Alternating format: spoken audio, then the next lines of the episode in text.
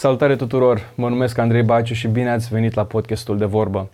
M-am rugat de multă vreme să am în fața mea un om care să fie, să scape de jocurile din noroc. Și astăzi veți vedea o familie care a găsit soluția la acest lucru. Cum pot să scapi de această patimă a jocurilor din noroc?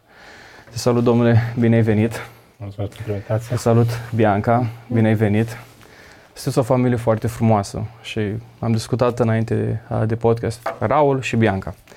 Aveți un băiețel și? Urmează să mai vină. O familie foarte frumoasă. De ceva vreme am programat podcastul ăsta și dacă se uită acum cineva la voi, vă vede ca doi oameni zâmbitori, plini de viață, dar aș dori să intrăm direct în subiect, să vorbim puțin despre povestea voastră de dragoste, cum v-ați cunoscut și cum ați găsit voi soluția la a scăpa de patima asta grea jocului de noroc și tu fiind uh, subiectul în cauză? Da. Uh, nu știu exact bine să încep. Uh, dacă să încep de unde ne-am cunoscut noi doi. Ca orice poveste de dragoste, de unde vrei tu? Uh, ce pot să spun? Am cunoscut pe Bianca din cauza că un verișor meu uh, au avut o, un copil la o vârstă foarte fragedă și nu, nu am știut de el că l-a ascuns de noi familia din cauza că a fost o rușine. Uh, am mers să văd și eu copilul când am aflat și când am mers, uh, copilul a fost uh, la socra mea, că din cauza că so- soția, suntem doi verișori, uh-huh. căsătoriți cu două surori, uh-huh. mai bine zis așa. Și atunci, merg să cunosc, atunci acolo a fost și Bianca. Și după un timp, după ce am cunoscut, am început să ieșim și am văzut că este, cum să spun așa, o chimie între noi doi uh-huh. și am continuat să vorbim. Deci cam asta a fost începutul, să zic okay. așa, relației Și la început când l-ai văzut, pentru cei care nu știu, un metru 90 și ceva, un tânăr impozant, așa, cum a fost când l-ai văzut prima dată? uh, prima dată când a venit la noi, uh, dădea impresie de se vedea că era copil singur la părinți, okay. spun așa că noi suntem cinci fete și avea anumite, nu știu cum să le spun, Hai spune că și am, și am frați, deci înțeleg. Când îl văd pe unul că e, că e unul adică... singur, îmi dau seama. Da. Cum, cum a fost? Așa mi se părea un pic fițos. Așa? Păi, da. okay. Și își dădea așa niște aere câteodată, dar îmi place că era înalt mm-hmm. și uh, vorbea frumos. După un timp am, am început să-mi placă mie de el. La început, așa cum am zis, l-am văzut ca un copil singur la părinți, care are de toate, care face ce vrea el și... Și cam, cam asta e. Cam asta. Și vreau să vă întreb, când, um, când ai descoperit tu că el are o problemă cu jocurile de noroc? Am început relația, să spun așa, și după câteva luni mi-a spus. Și el mi-a zis atunci că dacă vrei să te despazi de mine, eu o să te înțeleg, pentru că știu că e o problemă mare. Uh, eu știam ce înseamnă, de fapt, jocurile de noroc, în sensul că și tati avea o problemă pe partea asta. El avea mai multe probleme, dar știu că avea și parte de a juca la jocuri de noroc. Uh, da, am zis că nu, poate nu e așa grav și o să treacă, o să îi treacă lui faza asta. O să treacă de la sine? Da, adică nu o să dureze așa mult. Ok. Vreau să întreb pe tine, Raul, ce a însemnat, practic, adicția asta a jocurilor de noroc? Cum a început, în primul rând, și după aia ce, ce ai făcut? Mm, jocurile de noroc au început, sau mai bine să o spun așa, clasa 9, la început, cum cei fiecare băieți liceu, merg cu noi colegi la o cafea, pentru că știți cum e la liceu. A dat așa am mers, eu având, cum zicea și Bianca, fiind singur la părinți, aveam bani, dar nu câți am vrut eu. Pentru că, na, calculam fiecare, vezi, oricâți bani am, niciodată nu-ți ajung. Și mergând la o cafenea, un prieten sau un coleg, mai exact, a băgat 5 lei sau 10 la un joc din noroc. La o slot, cum se zice, pe cănea, cum se zice. Da, da. da și au câștigat. Și atunci mi s-a prins un bec în mintea mea, singurul fapt că mă uitam, zic, ok, eu am 10 lei, bun, mi un pachet țigări și o cafea, banii se termină. Dacă eu bag la aparat, scot poate 100 de lei Și ră- mai rămâne și 90 de lei pentru următoarea dată când ies.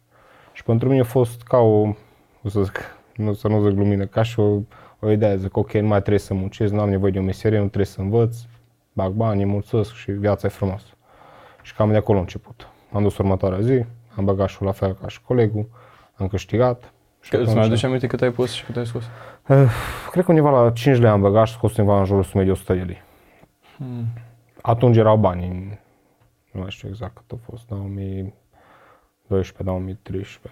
Oricum, șoc pentru cineva de clasa nouă să vezi că pui ceva, Exact. n-ai făcut efort mental, l-ai pus acolo și după aia ți-au... Da, am o în perioada nu s-o pe aceea de, cum să zic, că ceea ce urmează după ce încep jocurile de noroc. Adică să știa numai, sunt jocuri de noroc, lumea bagă, dar nu a ajuns încă ca lumea să fie atât de dependentă, nu a fost așa promovate jocurile de noroc cum sunt acum. Deci acolo atunci nu se știa așa mult despre ele. Se știa numai că sunt sloturile, băgai bani, pierdeai asta, mergeai la lucruri, deci nu era lumea așa dependentă cum e acum. Și care a fost reacția ta când ai văzut banii ăștia? Asta, asta a fost reacția mea, că zic, "Mă, ok, nu mai trebuie să muncesc, nu mai trebuie să mă duc la școală să mă chinui să învăț, pentru că banii o să vină foarte ușor. Hmm. Ceea ce s-a întâmplat pentru o perioadă, să zic, până în clasa 11. Adică m-a prins o dată, țin minte și acum, diriginta, că am lipsit de la oră, m-a prins pe coridor și zice, era unde mergi? Păi zic, mă duc, mă duc la oră. Păi zice, nu vrei să înveți, nu vrei să înveți, că ai o viață mai bună. Și zic, n-am nevoie de viață. Și am scos un teanc din buzunar, cum am câștigat atunci la jocuri. Și când am văzut atâția bani, s-au mirat și o sunat Cât, pe cât erau? părinții. Cât erau? Nu știu să mai spun. Erau sute Deci- de euro sau ceva? Era, era o sumă mare pentru un copil de vârsta mea, mă refer.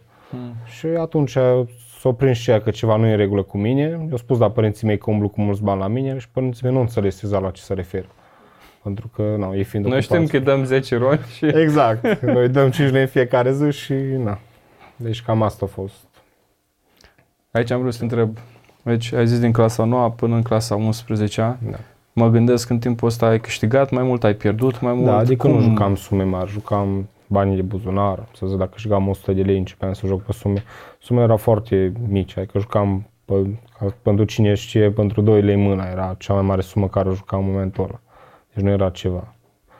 Dar uh, după un timp, după ce am început să lucrez și având sume mari de bani, am mărit și miza. Hmm. Și atunci au apărut problemele mai grave. Până atunci puteam să ascund dependența mea pentru că nu erau sume vizibile sau care să fie atât de importante. Hmm. Dar la sfârșitul clasei a 12 atunci deja au început să vadă chestia asta și s-a văzut problema mea. Și atunci nu s-a mai putut masca pentru că una e să maschezi 100 de lei, una e să maschezi 10.000 de lei. Cât, cât ai pus, de exemplu, când ai avut jobul tău, cam cât puneai de obicei la jocuri de noroc? Cât, uh, cât băgam. Ce sumă, da, ce înseamnă? Tot salariul. Serios? Deci așa de... Da, de salariul nici nu am apucat să ajungă. Mă împrumutam. uh, Ce să mai zic? Mă împrumutam, luam bani la părinți, am început să vând în casă. Deci cam asta. Hmm. Și tot timpul împrumutam mereu, deci eram mereu împrumut. La mine nu exista să am bani în buzunar. Intra salariul până de sare era gata. Deci nu trebuia mult de câteva ore. Tu, Bianca, când l-ai întâlnit pe, în ce perioada vieții l-ai întâlnit pe, pe Raul? Atunci când a început să se vadă de fapt problema lui. Hmm. Da, eu nu știam încă. Eu am Ok. aflat chiar după ce să tot adâncea tot mai mult în problemă. Tu ai zis la un moment dat, uh, povesteam întâi de podcast, care era una dintre rugăciunile tale pentru viitorul tău soț? Ce-ți doreai? Um, îmi doream să mă iubească și să aibă grijă aceea de mine care cred că orice femeie și dorește să aibă bărbatul. Siguranță? Mhm. Da. Ok. Și um, ei zis lui de, de lucrul ăsta cu jocuri de noroc, ți-ai dorit să nu joace sau... Uh, da, i-am spus că nu-mi doresc o viață din asta, dar el a zis că o să mă schimb, o să fie ok și am, l-am crezut. Erai pe bune sau vrăjeală? Deci doream. Da, îmi doream. Îmi doream, Îți doream. dar în același timp nu m-a, nu m-a, nu m-a săturat încă de el. Deci, cum spun, era... Nu jucam în fiecare zi. Adică jucam o dată pe săptămână. Deci după ce pierdeam salariul, dau un exemplu, eram ok până la următoarea dată ce intra salariul. Perioada aia. Deci eram... Mă, credeam că pot să mă opresc, dar zic, hai că mai joc un pic. Deci eram cu două tăișuri atunci. Mhm.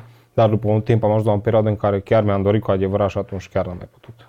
Care a fost evoluția? De exemplu, ai înce- ai început cu slot machines, cu păcănele. Ok. Da? Și ți-am zis, am avut o dată ocazia să merg în uh, Las Vegas să vizitez când am fost în California și am zis, hai să vedem, că am văzut în filme, să văd. Da. Și e foarte interesant când te duci acolo, vezi uh, uh, blocuri cu lumini, uh, toți parcă zâmbesc, cele mai frumoase bannere, uh, fel de fel de miresme, joc de, de lumini, uh, uh, fântâne arteziene și așa mai departe. Și am zis, să intrăm într-un casino din ăsta mare. Uh, și la un moment dat acolo am văzut că mai era lumină. Avea impresia că este zi, deși afară era noapte. Da. Și am zis, bă, da, ce frumos e cerul. Și când m-am uitat mai de fapt era o pictură din aia. După asta vedeam oamenii care stau la păcănele, la uh, blackjack, să se cheamă jocul sau nu Da, am nicio... blackjack, poker, deci toate da. jocul poker, că erau uh, Da. acolo uh, reclame și am văzut cum stăteau cu tre- trecea timpul, dar nu era niciun ceas, n-am văzut niciun ceas. Și parcă erau prinși, parcă erau legați, stăteau acolo și am zis că mai cum e cu dependența asta? Și am vrut să întreb pe tine, când ai început de la uh, păcănele, unde te-ai dus mai departe? Există jocuri din noroc care să-ți aducă profit mai mare sau toate sunt la fel? Sau cum e? Un profit mai mare, nu pierdere mai mare. Pierdere mai mare, profit? Eh, sau? Cum să spun, de exemplu, sloturile sunt limitate. În perioada în care jucam eu, erau limitate poate la 100 de lei, mână. După un timp și după ce ai mai mulți bani, simți că nu-ți ajunge, vrei mai mult, vrei să vezi un câștig mai mare și atunci te îndrezi spre alte jocuri, cum ar fi ruleta, dau un exemplu. Și Ai jucat la ruletă? Da. Și când ajungi în momentul în care eu cel puțin am, am jucat la ruletă, pentru mine a fost, uh, cum să spun, mi-a pus capac, să spun așa mai bine, din cauza că deja atunci nu m-am mai putut opri. Deci am avut perioade în care am jucat sume foarte mari din impuls, nu Ce neapărat. înseamnă sume mari? Acum, nu știu, e bine să spun sume. Da, se dacă- poate spune. Că, de, de ce pun întrebările astea? Dacă nu ești confortabil, nu răspunde, dar sunt tineri care fac lucrurile astea, sunt și copii. Mă gândesc că nu ești lăsat la orice vârstă, dar spun, domnule, tranzacția e foarte simplă. Dacă pun 100 de roi, de roni, poate să-mi iasă 1000 de euro sau nu știu. De exemplu, care a fost cea mai mică sumă pe care ai pus-o și care a fost o sumă mare? Nu știu. Acum la ruletă, ruleta suma cea mai mică am pus-o cât era minimul, 10 le dau un exemplu. Suma cea mai mare am pus-o pe mână, a fost, da, 150 de milioane era atunci sau, 250 de milioane. da, suma cea mai mare. Ok, și cel mai mare câștig pe care l-ai avut? Uh, undeva la 15.000 de euro, în câteva minute. Și acum când aude cineva suma asta, spune, păi da, e extraordinar, pe vreau și eu 15.000 de euro. Dar ce mi-ai spus tu, de fapt, ce se întâmplă? Care-i, care-i principiul? Care era principiul, ca să spun toată povestea cap-coadă, ca să înțeleagă lumea, uh, în ultimii ani, înainte să ajung la centru Teen Challenge, am avut o perioadă de câteva luni în care eu deja mă împrumutam de la bănci, aveam datorii foarte mari și jucam sume foarte mari. O idee a fost că am început cu 800 de lei, am câștigat la sloturi o sumă undeva la 30 de mii, 300 de milioane vechi, cum să zic așa. Și din aia i-am urcat până în 800, i-am coborât până în 50, iar am urcat până în 900, aproape un miliard, iar am coborât. Deci a fost o fluctuație de aia de nici în tor. Cauza că mă nervam, dau un exemplu, pierdeam 100, mai puneam 300 la ruletă, câștigam iară 100, deci chestii de astea. Și la, într-un final, când vedeam că ajung iar la sume mici, de exemplu 4 de roni, nici nu mai eram curios, deci puneam numai ca să scăp. Știam că deja să fii pierdută, dar vreau să fiu sigur. Și îi porneam, dau un exemplu, puneam pe roșu 4 de roni, vedeam că a plecat, și atunci, efectiv, intra în panica, adică mintea deja nu mai putea, nu, cel puțin episodul ăla din viața mea, în care pot zice că atunci au fost sumele cele mai mari de bani care le-am jucat, mintea mea nu mai putut uh, procesa, să zic așa, cum am putut pierde atâția bani, atât de repede și numai din impuls. Deci mintea mea nu judeca nimic, tot a fost impuls. Adrenalină, ce se întâmplă acolo. Mi-ai zis o chestie la un moment dat, Raul, și aici uh, apreciez în primul rând transparența voastră, pentru că mă interesează după aia și modul în care tu l-ai ajutat pe el. Um, cred că problema trebuie de să fie descrisă foarte bine. Pentru că dacă te uiți astăzi la cineva, eu de exemplu mă întâlnesc cu băieții, când merg la basket, când mă duc afară, nu așa, mă întreb, băi, tu ai oameni care vin la, la tine, la podcast, stau mărturii. Și n-am avut până acum pe cineva care să fie cu jocurile de noroc full, adică asta. Și pot să-i spun, dacă te bagi și dacă vezi că ai făcut 1000-2000 de euro, nu te bucura, că după asta ai să te duci în groapă. După asta ai să te duci și ai să împrumuți de la la de la și ai să fii nefericit. Că îți spun, am avut. Și asta mă interesează acum, cum te-ai simțit tu ca persoană în, în timpul ăsta? Pentru că în momentul în care vedeai că banii cresc, aveai un sentiment. După asta, când îi pierdeai, cum a fost practic inima ta în perioada asta? Ca să spun mai, nu știu, ca să spun așa, pe tot parcursul a 11 ani de dependență.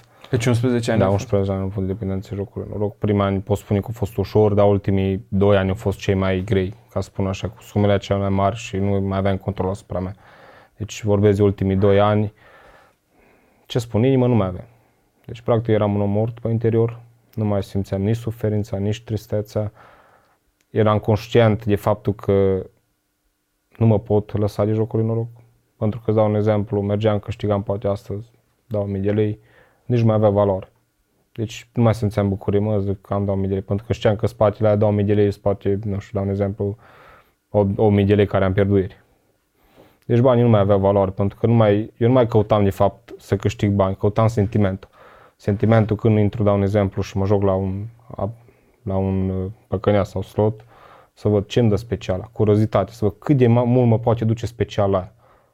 Pot câștiga jackpot ce se întâmplă. Deci era mie curiozitate. De la o vreme, cred că după două ore, după ce că stăteam toată noaptea în casino, cred că după două ore deja îmi pierdeam curiozitatea. Mm. Deci nu mai eram curios că mă, câștig, pierd, deja mintea mea era, era distrusă.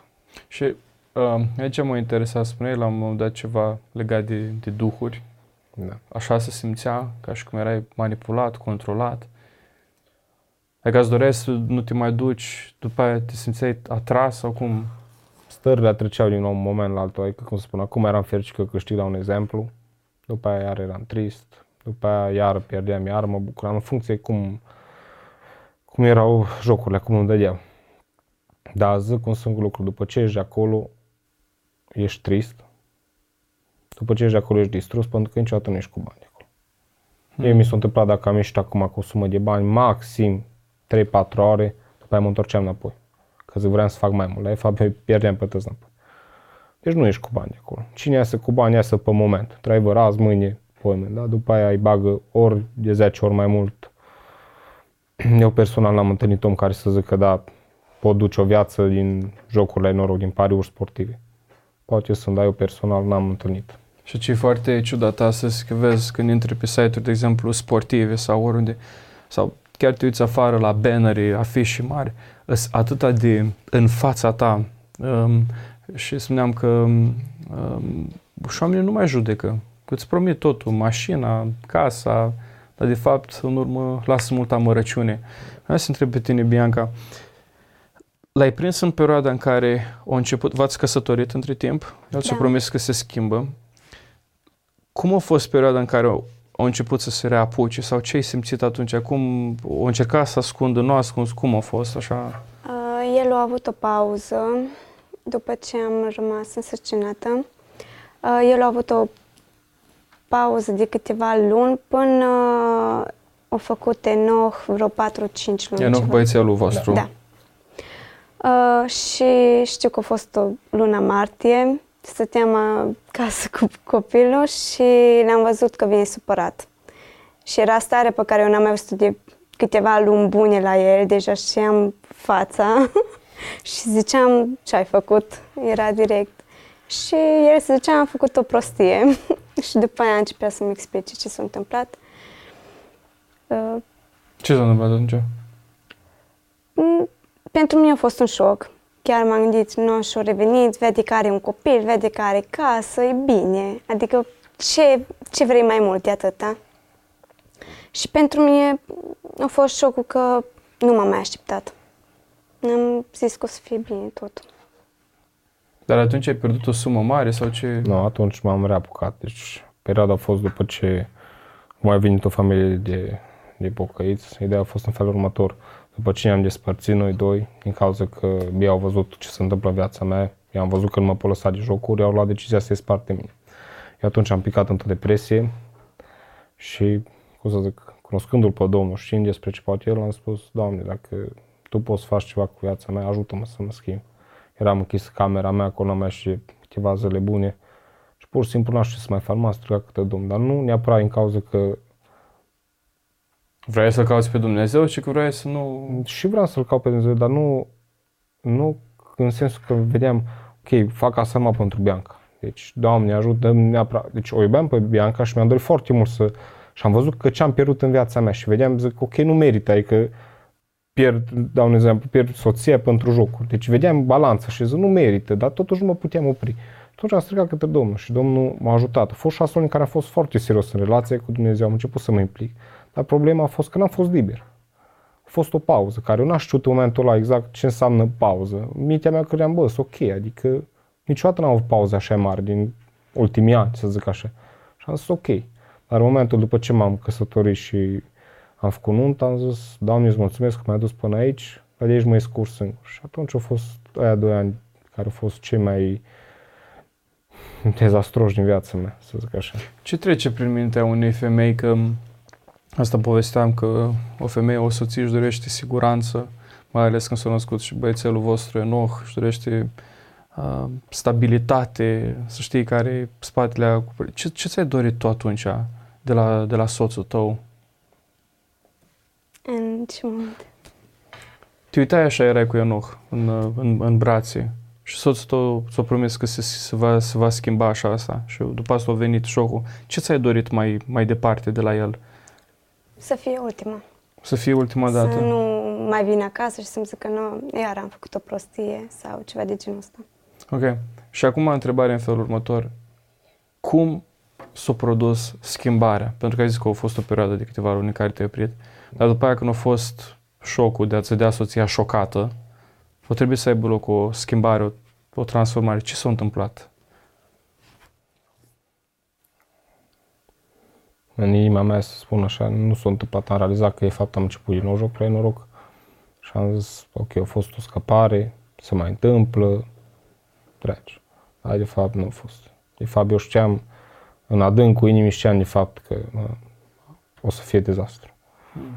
Și problema a fost că cu fiecare lună care trecea cu fiecare zi, mă adâncea mai tare, inima mi se împrisea mai tare și am ajuns un om fără suflet. Deci, acum, orice bărbat, orice tată, orice, nu știu cum spun, să vezi soția în halul în care am adus-o eu și că sunt convins că toți bărbați care are dependența jocului noroc și-au distrus soția din punct de vedere emoțional, pentru că noi asta facem, noi manipulăm sentimental. Pe toți din jurul nostru ca să obținem bani pentru jocurile noroc. Pentru că nu mai știi ce să faci. O moment de disperare și se gândește ce facem noi ca și cum ține de viața ta, că bă, trebuie să, trebuie, trebuie să mă duc la jocurile noroc și pentru chestia asta faci orice. Chiar dacă tu știi, bă, mințăți de doamne fer sau manipulezi, tu știi că nu e adevărat nici măcar o vorbă în ce spui. Dar o faci cu părerea din mintea ta, îți pare rău ce faci. Sau în suflet tău. Dar tu o faci numai ca să ajungi la jocuri. Ca să îndeplinești punctul. Eu trebuie să ajung aici. Orice mijloace, eu ajung acolo. Și am ajuns în punctul ăsta care este un punct imposibil. Da? Deci, asta am vrut să descrieți ca oamenii care ascultă să-și dea seama că, măi, nu-i de joacă. Când tu, care ești um, om matur, um, oameni care sunteți faini, deci să se vede că sunteți un cuplu și mă bucur mult că v-am, v-am întâlnit. Când tu nu poți să mai controlezi problema, asta va ajunge să-ți surpe temelia căsniciei, căsătoriei, asta îți va afecta foarte tare copiii mai departe, dar aici s-a întâmplat o veste extraordinară. Eu când mă uit acum la tine, când mă uit la voi, vă văd doi oameni fericiți. Și asta nu poți să joci teatru. Cine da. căsătorit știe. Zâmbetul ăsta este un zâmbet autentic. Întrebare. Ce s-a întâmplat ca tu să scapi de jocuri de noroc? În primul rând, ca să scapi de jocurile de noroc, trebuie să ajung în prăpaste. Pentru că sunt unii oameni care înțeleg, bă, spune, nu face lucrul ăsta cu să ajungi acolo. Și spune, da, ok, am înțeles, n-am nevoie de alte argumente. În schimb, eu sunt o persoană foarte încăpățânată, de felul meu. Și nu, când pornesc pe un drum greu, mă întorc. Așa a fost cu jocurile noroc. Ca să spun mai exact toată povestea, după ce ne-am căsătorit, am început să joc tot mai mult și am picat mai mult în depresie. I-am spus că mi s-a împlitit inima din cauza că vedeam ce rău ce fac soției mele, copilului meu, că eu credeam că un copil, dacă o să am un copil, o să-mi aducă fericirea, împlinirea care o să-mi umple golul din inimă. Spun, asta e împlinirea mea cea mai mare. Zic, acum o să, zic, o să meargă tot bine, am pentru cine să, să muncesc, să spun așa, am, am un scop în viață. Că dacă nu cunoști pe Dumnezeu, îți cauți un scop în viață. Și atunci eu căutam scopul ăla, nu căutam pe Dumnezeu, căutam un scop. Și am zis, ok, copilul meu ăsta ar fi scopul. Dar de fapt a fost o amăgire și chestia asta. Pentru că am spus, după ce am căsătorit, să cu copilul, am început să joc tot mai mult la jocuri, am început să mă promut tot mai mult la oameni, la bănci. Am ajuns în punctul în care deci lumea mă evita, pentru că știa problema mea, pentru că jucătorii asta cred că lumea nu știe, dar de fapt știe, pentru că e foarte vizibil. Deci se văd lipsele de bani, te vedea, de exemplu, cum la lucru, unde am lucrat eu înainte, se vedea că sunt om care munceam, vinea în suplimentare, deci oricând era vorba de o suplimentară, de ceva, eram prezent acolo. De... Și să întreba lumea, ok, știu că câștigi bine, că se vede, dar unde-s banii? Deci cam asta e și na, n-ai argumente ce să spui. Și atunci lumea își cam dă seama de ce se întâmplă în viața ta. Și ai ajuns în prăpaste. Okay. Da. Care a fost punctul, și sunt curios de perspectiva amândurora, care a fost punctul în care ai zis trebuie să întâmple ceva cu viața mea, că dacă nu, să, să duci și pierd totul? Punctul a fost în... Uh, eu am avut patru tentative sincere în cauza depresiei. Serios? Da. Și prima dintre ele a fost lângă o pădure din lângă Zalău, tot așa în cauza depresiei. Am văzut că nu mă pot opri, am văzut ceea ce fac soției mele și am zis, ok, să încheie tot, mi-accept soarta, nu Și mă copilul pot vostru opri. era născut? Uh, sau nu? Uh, nu. nu. La prima tentativă nu am fost nici căsătoriți. Ok. Deci a fost prima. A doua a fost, următoarele trei au fost după căsătorie. Și în prima a fost, uh, acum, eu atunci personal am dat vina pe Dumnezeu și am spus că din cauza alcoolului.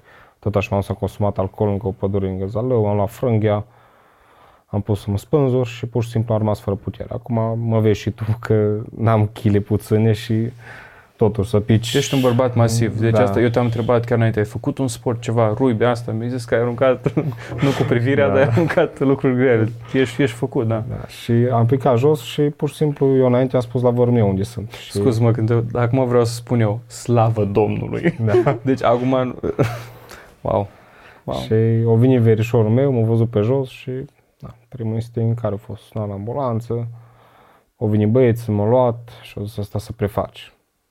Eu, nu, îți dai seama, mintea mea zic, vreau să zic, mă, oameni buni, nu mă prefac de nimic, efectiv nu mă pot mișca. Deci steam cu ochii închiși, mă puteam mișca, dar auzeam tot ce se întâmplă în jurul meu. Și a venit unul dintre băieții pe ambulanță, mi-a dat niște păr să mă trezească și a văzut că nu reacționez.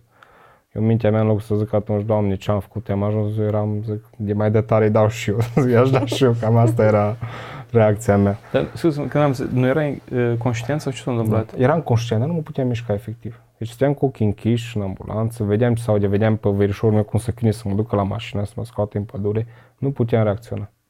Deci nu puteam face nimic. În momentul în care am intrat pe ușa spitalului, am deschis ochii.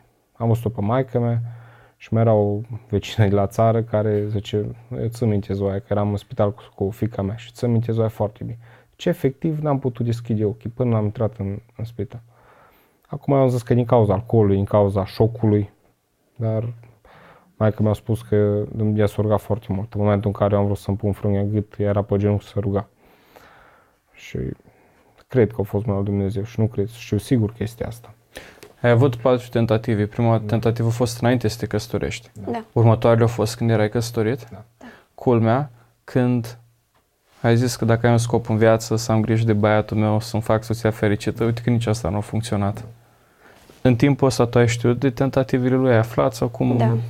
Eu știam de fiecare tentativă, mă suna înainte și îmi zice că nu mai are rost, că el nu poate. Și mă puneam și mă rugam că eu nu aveam ce să fac. Nu puteam nici să mă duc după el, eram cu copilul, nu aveam nici mașină să mă duc, nici nu știam unde am mers. Și ce ai făcut în momentele alea? Mă rugam. Doar stăteam acasă și mă rugam. Ai o soție foarte puternică. Știi cum e? Dumnezeu ți-a turnat în cap mult, Mult. mult. multă bogăție. Da. Um, sta- repet, parcă, parcă văd un film, uh, s-ar putea face un film cu viața voastră. Ai simțit prezența lui Dumnezeu în momentul în care te-ai rugat, ai simțit o anumită pace? De ce te-ai rugat? De ce nu te-ai tras de păr? Nu știu, întreb. Uh, nu știu, de fiecare dată când mă rugam, știam că nu există nicio rugăciune care să o, să o am și să nu o împlinească Domnul. Hmm. Pentru că nu ceream ceva care nu era după voia Lui. Ceream ceva să-și arate puterea, pentru că eu nu puteam. Eu eram foarte neputincioasă acasă. Cum au fost următoarele tentative, dacă se poate spune? Mă gândesc nu tot cu frânghia, că prima dată Ba, s-a da. rupt. Tot cu Da, frânghia? da, da. da. Uh, A doua oară a fost un pic mai diferit. Mi-am dus tot așa pe lângă o pădure, pentru că Zalo știm foarte bine că e meseșul lângă, deci mai păduri sunt. Uh, am dus tot așa lângă o pădure și interesant e că am stat într-o, să spun, într-un gol. Într-un gol din pădure, era pur și simplu trasat așa ca o linie, acolo am găsit un loc mai liber și acolo m-am pus. Și am stat acolo, am fumat un pachet țigări întreg, am zis că am timp ce era cundul, dar eu sunt un foarte atent la detalii și pur și simplu mă uitam la fumă de țigară cât timp am fumat pachetul ăla, nu a, nu a diat vântul în momentul deci vară, cald, o, odată nu sufla vântul, transpira, deci știu, să minte foarte clar și momentul ăsta și în ziua de astăzi. După ce am luat decizie, am pus înapoi frânghia și când să mă pun în, uh, cu capul în frânghie, pur și simplu am, am înlemnit, am simțit uh, o prezență în spatele meu, ceva când suflă în ceafă. Eu în momentul ăla m-am întors și efectiv am văzut uh, un demon, exact așa pot să spun, în fața mea, l-am văzut cum arată, simțeam prezența ca și cum vă simt acum pe voi și știam că pe mine mă așteaptă. Și în momentul ăla mă lemnim, pentru că eram foarte fascinat și în același timp mă gândeam ce îi, cum apăr, cum văd, ce simt. Și între timp a apucat Achimul să vină și m-a văzut în, în faza asta și nu știu ce se întâmplă. Eram pur și simplu stăteam și mă uitam în gol și nu schițam nimic. Deci pentru cine nu te cunoaște, eu te-am cunoscut și înainte ce am povestit, mm. tu nu pari un tip care să vadă zambeluții pe cer și no. cerul violaceu. pari un tip foarte rațional, așa. Da. Uh, cum ai că ai văzut prezența asta? Avea o anumită formă, avea... Da. Deci, uh, ca să o descriu mai, Te rog. mai exact, poate și eu în personal am vorbit cu cineva când am fost în centru Teen Challenge, i-am povestit experiența mea și spune, știi că am văzut și același lucru arăta la fel. Deci înseamnă că nu a fost o coincidență sau nu știu mai exact ce. De obicei când ascultam povești din astea înainte să încep podcastul, multe mi se păreau povești de adormit copiii. Când am văzut și am ascultat lucruri din astea de la oameni cu capul pe umeri rațional și mi-am zis, domnule, știu cum era viața mea înainte de a crede în Dumnezeu, știu cum s-a întâmplat, cum a fost viața mea după ce am pot să spun că era o prezență demonică acolo. Și acum te întreb, că, ca să nu credă oamenii că zicem bancuri aici și glumim, tatăl tot te-a văzut de la distanță, da? Deci da. tu ai fost practic într-o stare din aia de... Da. Dar ca să spun mai exact, demonul ăla nu a fost cu apărut și o plecat. L-am purtat după mine până în ziua în care am intrat în Teen Challenge. Adică soția mea de față, mă chinuia noaptea, în sensul că transpiram, puteam schimba patru tricouri. Mă zbăteam noaptea, îl visam, îl simțeam, în șoptea la ureche. Aveam noți în care spuneam să că mă duc la lucru și mă luam și plecam pe pădure. Pur și simplu la plimbare. Tu, deci, tu l-auzeai pe el vorbind în momentul respectiv că e măcinat așa în interior sau cum se simțea uh, și din uh, partea ta? Avea vise și din astea îmi spunea că nu poate să doarmă și așa cum zice el, eu credeam că e la lucru. Eu nu știam că el merge... Și eu ca să nu ne căjesc sau ca să spun, nu spuneam, spuneam, mă duc la lucru. Ieșeam din casă și plecam, că ce pot să zic? Altceva. Deci cam asta a fost. Deci era practic o prezență demonică, malefică, da. care te chinuia. Da, ca să spun mai exact, ca să fac și descrierea, ca să, asta era ca și cum ar fi picioare de taur, mai bine zis așa exact cum era un... Minotauri. Exact, ceva așa, cu un corp de om, cu o săcură în mână și avea o mască care avea 12 ochi, 6 pe parte, 6 pe alta, cu două corne roșii și care ochii se uitau țintă spre tine și nări ca de vacă, sau cum să spun așa, e bovină.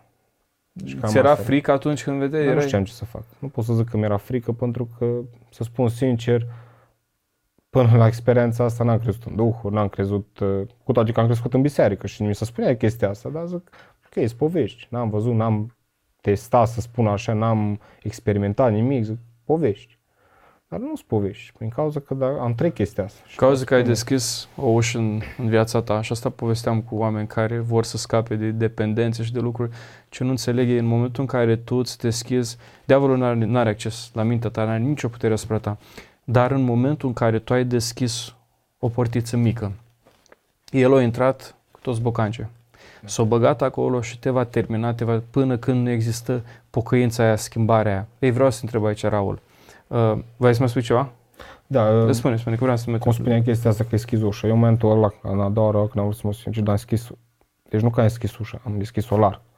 Pentru că am zis, vreau să se întâmple chestia asta. Deci nu, că și cum este, noi dependenți, de nu avem chestia asta că o, nu mai vreau să trăiesc, deci cum să dramatizăm lucrurile ca lumea să ne creadă și cumva să ne ierte pentru ce am făcut, că am jucat la jocuri, ca așa mai departe. Pentru că e o soluție, că e cum să zic, ca o scăpare, știi? Outlet, că, da, bă, sunt depresie și nu știu ce, da. A fost o depresie, adică eu mi-am dorit chestia asta, pentru că nu mai vreau să trăiesc, nu găseam nimic pe lumea asta care să zic, bă, sunt fericit, mi-aduce fericire. Deci eu n-am mai experimentat fericirea. Și atunci am zis, ce să mai trăiesc? Deci îmi doream, cum să zic, a fost o dorință arzătoare chestia asta. Vreau să mor pentru că nu găsesc un scop vieții mele. Deci, întorcându-mă la ce spuneam, când tu deschizi o portiță în inima ta, atunci, deși cel rău nu te controlează pe tine într-o fază incipientă, dacă tu tot îi dai voie, dai voie, dai voie, va ajunge să te controleze să vă juca cu mintea ta, să vă juca cu sentimentele, cu emoțiile tale, cu stările tale, ajungi să ai vise demonice, ajungi după asta să nu-ți mai vezi viața alături de soția ta, de copilul tău, nu, ce să mai spunem de scopul lui Dumnezeu. Și vreau să întreb, astea au fost primele două tentative.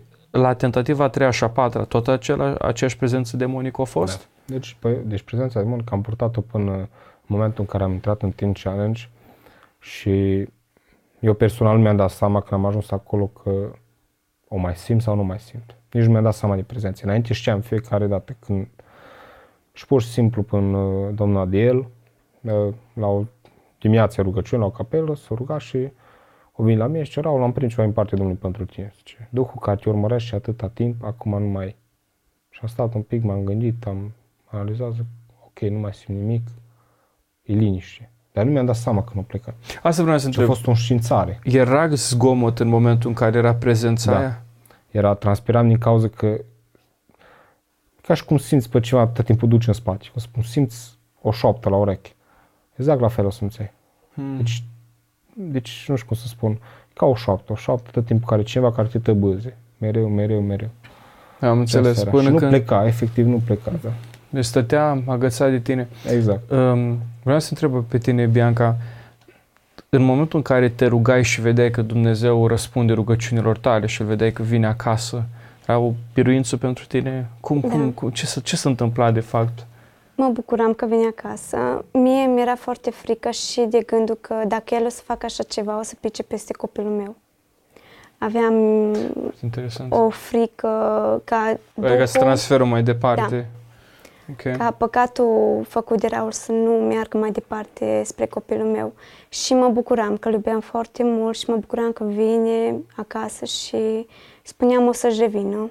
O să fie bine, că Domnul ne ascultă rugăciunile. Hmm.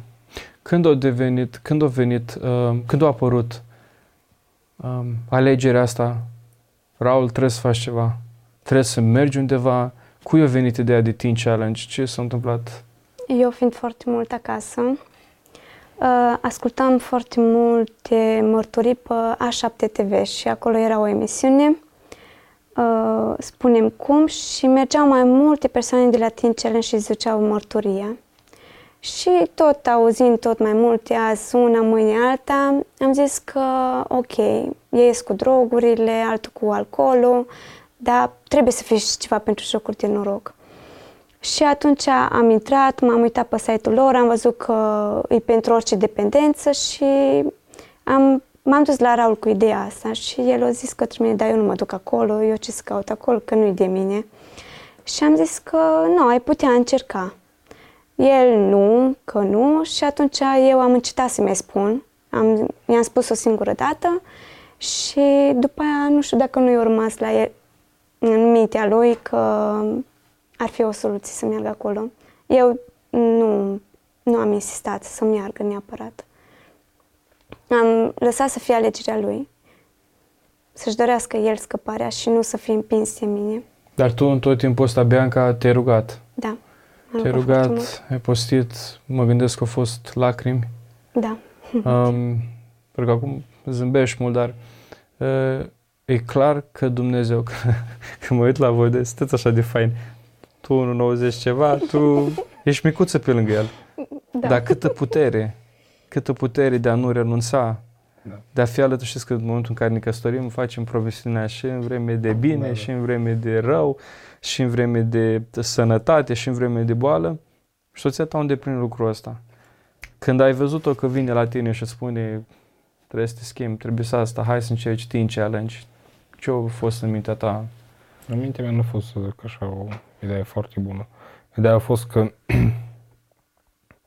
uh, când am avut a treia tentativă de sinucidere, atunci am început uh, să zic o perioadă mai neagră tot așa în viața mea, atunci a fost cel mai rău din cauza că mi-am pus să am luat de la lucru niște saci. Sacii rezistă la tonă. Poți ce liniște că la tonă rezistă, garantat. Mi-am pus tot așa că n-am avut frânghe, să mă spun, mi-am pus capul, să o rup frânghe.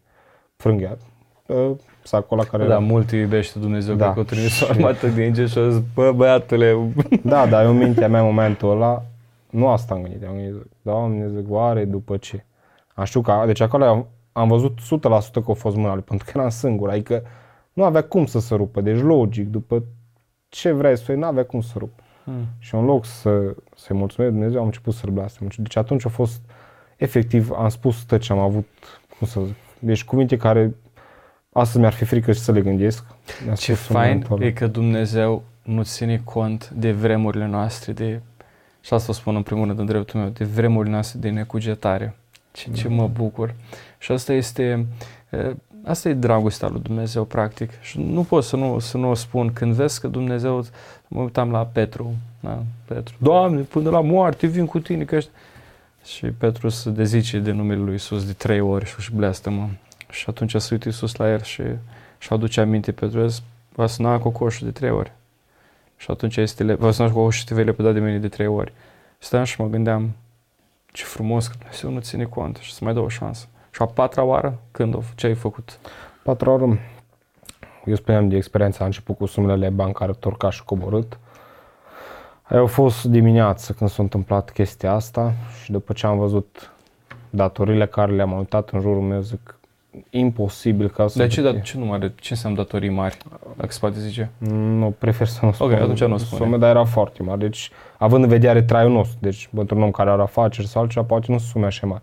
Eu vorbesc la un trai de oameni care muncesc, salariul mediu, deci nu-i... uh, Deci era îngropat în datorii. Exact, da, mai ok. bine zis. La bănci erau IFN-uri, atunci a apărut zona, chestia asta cu IFN-urile. Acum să mai știe ceva despre IFN-uri și dobânzi astronomice ce au ei. Atunci nu se știe.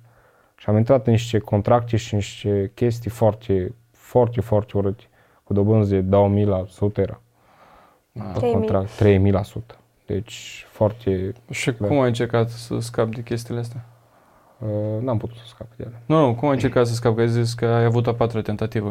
Uh, după ce s-a întâmplat chestia asta, tot așa am dus, iar eram lângă pădure. Tu ai ceva cu pădure. Da, Mie deci și mie la plac mine- foarte mult pădurile, dar acum când am să merg să Pentru luau că n-ai, n-ai un loc unde să fii singur, adică acolo intri e singur, știi că nu te găsește nimeni. Adică în oraș vezi tu ce faci, faci un accident, la un exemplu, cu mașina și mai e viața la încă cineva. Deci în mintea mea era, ok, îmi fară, îmi fară mie, nu mai fac la altcineva în jurul meu.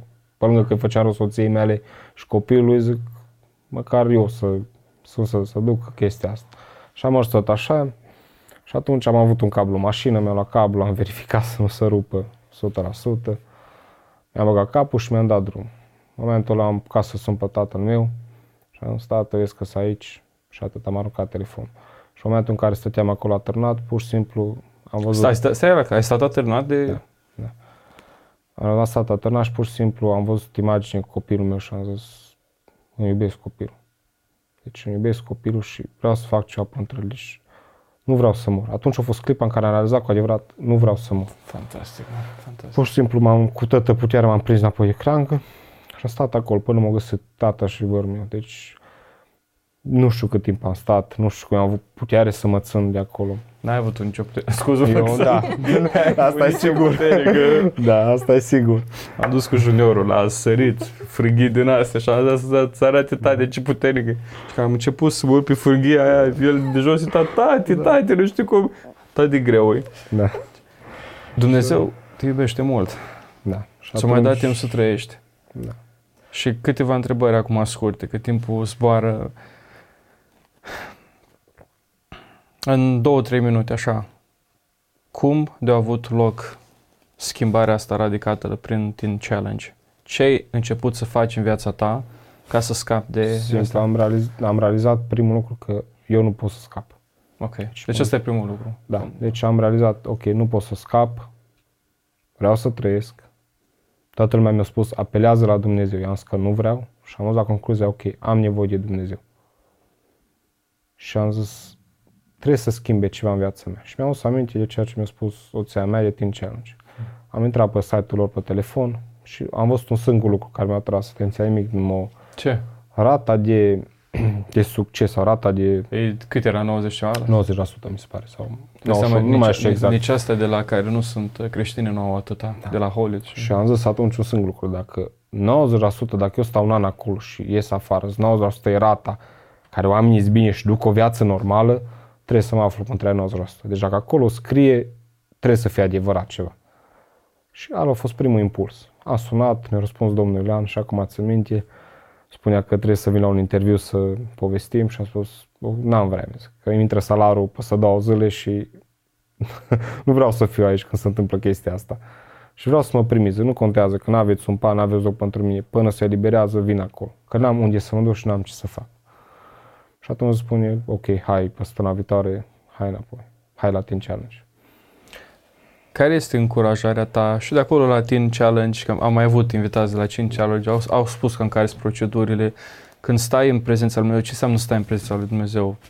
Stai și citești Biblia, se deschide mintea, stai și te rogi, stai într-un mediu în care ești protejat, stai și înveți din nou care sunt lucrurile de bază, începe practic transformarea asta, dar nu se poate fără disciplină, nu se poate fără să conștientizezi Da. exact cum ai spus tu, băi, am nevoie și de ajutor. fără dorință. Și dorința n-ai ar căuta cum. pe Dumnezeu și dorința de schimbare. Pentru Um, că deja stai acolo un an de zile, dacă dorința ar căuta pe Dumnezeu nu e real. Pur și simplu mai pierzi încă un an din viață. Care este încurajarea ta pentru oamenii care se confruntă, să spunem că mai este cineva acum care are un soț dependent de asta, ce, ce ai încurajat tu pe persoana respectivă să facă? Că tu n-ai fost prinsă de jocuri de noroc, ca, asta, ca să Da, fii da. clar, tu ai, ai fost, ai rugat, ai stat în spărtură. Să se roage foarte mult și să știe că fiecare clipă merită, chiar dacă nouă ni se pare că Domnul nu ne răspunde la rugăciuni și că Domnul, Domnul taci cu un scop. Fiecare clipă are rostul ei și la unele persoane, poate la unele soții, le este gros să le spună de din challenge la soții lor cu nu știu de ce, pentru că se merită. Chiar dacă e un an în care ești poate singură, se merită. Mm. La final vezi rodul. Deci, mi-aș dori ca câți mai mulți oameni să vadă ce a făcut Dumnezeu în viața voastră și știi cum e, ochii nu mint. Deci, să vede că, țin minte când am auzit mărturia ta, la, eram acolo la Casa de Cultură a Studenților și am zis, bă, asta numai Dumnezeu putea să facă. Deci una este când că, inteligent ești, îți mergea mintea, nu... Da. Dar în momentul în care spui că este o altă prezență acolo, numai Dumnezeu te poate scăpa de aia. Eu mereu am negat și care mă cunosc că prieteni soți, niciodată n-am spus că Dumnezeu mi-a făcut ceva în viața mea. Până în momentul de față. Pentru că nu vreau să spun chestia asta, că nu vedeam mâna lui Dumnezeu în viața mea. Acum pot să spun chestia asta. Deci eu m-am, am vrut să, cum m-au sunat oameni după ce am ieșit în centru, văzând mărturia mea și au spus, cum ai reușit să scapi? Eu am spus același lucru. Dumnezeu. Și aici am o ultimă întrebare pentru tine, că mai avem două minute și vreau să răspundeți amândoi la ea. Întrebare marcă de vorbă podcast. De ce Iisus? Pentru că El e totul. Fără El, noi chiar nu suntem nimic. Și așa suntem nimic, dar așa în Isus suntem un mădular. Hmm. Facem parte din trupul Lui și pentru asta e o bucurie. Și să merită să te rogi lui Da. Iisus. Că Domnul Iisus nu te lasă acolo. Niciodată nu. Îmi, uh, îmi place mult să-mi imaginez uh, scenarii. Uh, Mămică singurul care își ține, îl ține pe Enoch în brațe, care plânge, dar care îl are pe Domnul Iisus alături de ea, că se roagă. Ce fain! De ce Iisus? Pentru că Isus e scop. Isus e împlinire. Eu n-am căutat altceva decât un scop în viața mea și ăsta e scopul. Nici mai mult, nici mai puțin. Dumnezeu mi-a dat eliberare, Isus Mhm. mi-a dat eliberare, Isus e scopul. Merită pentru adevăratul scop pentru care merită să trăiești, pentru că merită să te trezești dimineața, să mergi la muncă. Deci nu trebuie, pentru mine personal nu trebuie nimic mai mult. Pentru că am descoperit cu adevărat împlinirea și am descoperit scopul vieții mele. Extraordinar. Dragilor, vreau să vă mulțumesc foarte mult pentru modul în care v-ați, v-ați deschis și știu că am pus și întrebări mai, mai directe, dar aici să ajunge dacă nu l-ai pe Dumnezeu, dar tot aici să ajunge dacă l-ai pe Dumnezeu și Dumnezeu poate să rezolve orice problemă. Vreau să mulțumesc din, din inimă. Bianca, mulțumesc foarte mult și mă rog ca Dumnezeu să binecuvânteze pe Enoch și următorul vostru copilaș și ținem legătura, dragilor. Mulțumesc. Dragi și ascultători, dragi telespectatori, o poveste de viață care ar putea să fie un film, dar e adevărată, e pe bune. Dumnezeu poate să schimbe pe oricine, Dumnezeu poate să transforme pe oricine. Orice rugăciune care este înălțată la adresa lui Dumnezeu va fi răspunsă. Dacă ești dependent de jocuri de noroc, poți să fii și tu schimbat, poți să fii și tu eliberat. Apelează la Teen Challenge. Eu am fost Andrei Baciu și vă aștept și data viitoare la un alt episod din De Vorbă Podcast. Până atunci, toate cele bune și Dumnezeu să vă binecuvinteze.